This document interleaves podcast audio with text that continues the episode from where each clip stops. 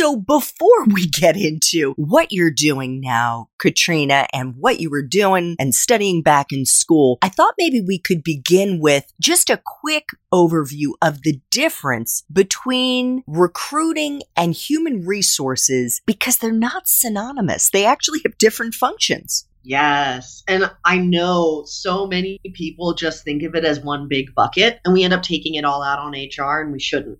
So, how I think of it is that recruiting is often a separate team from HR, and recruiting does the outreach they get handed a pile of job postings, they have conversations with hiring managers, and then they translate that into a search strategy to create what they call a slate, which is a short list of candidates who are qualified. They'll complete, complete that slate using applications, by going out and looking on sites like LinkedIn. Now, here's where the lines get blurred.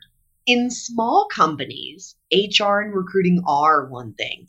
HR handles it all. Typically, there's one recruiter that reports to a VP of HR. In a very large company, HR is very separate because HR is almost the legal function of hiring. They make sure that you have benefits, that your 401k is all set up, and that legally you are an employee, and that we've met all standards that are provided both by your state and federally to make sure that you're safe and that that workplace is a place where everyone can thrive. Mm-hmm.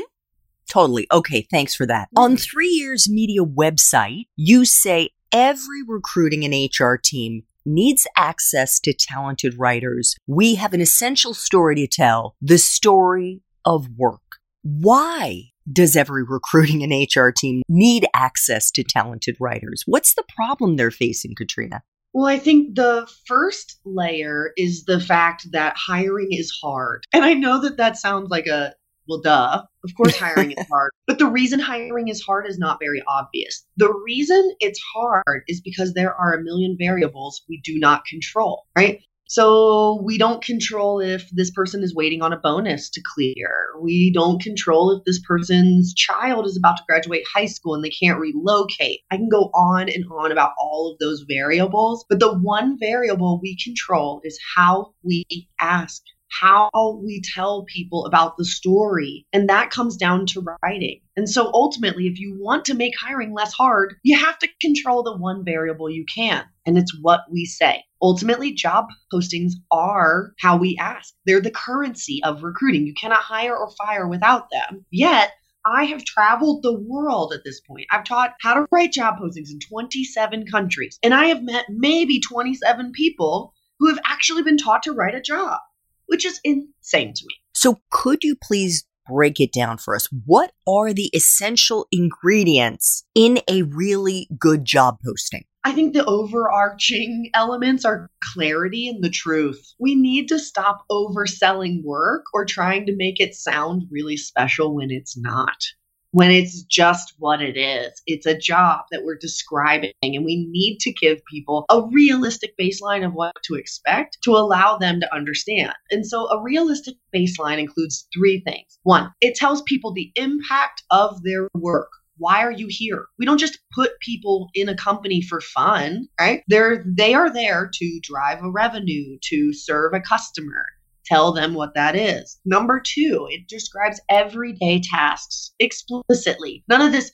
collaborate with team members. No, it is input, output. What do you do? What does it cause? And the last piece is the part that's missing from most postings, and it's to thrive in this role, you absolutely must know the following things, or you must have completed the following tasks before. And I think the reason that last piece isn't there isn't a lack of want, it's a lack of knowledge most hiring managers do not have clarity on what they're really looking for. And so, and they're not having great conversations with recruiters that help them clarify that in the first place. So they don't write it down. So, how do you and your team actually help recruiters and HR teams tell the story of work? I think the first thing, and I tell everyone this is our competitive advantage, and it's our hiring manager intake. We ask different questions. Look, if you ask someone for a list, they'll give you a list. If you ask someone to tell you a story, they'll tell you a story. So if you want the story of work, you need to ask different questions. So we do a lot of hiring manager intake and inevitably, right, we're copywriters for recruiting. People love that we exist. So we do a lot of the work ourselves. They call us, they want a library of jobs, and then they want their team to be able to write those jobs. So we come in and teach them everything from the hiring manager intake to how to research a job title. And we have people practice.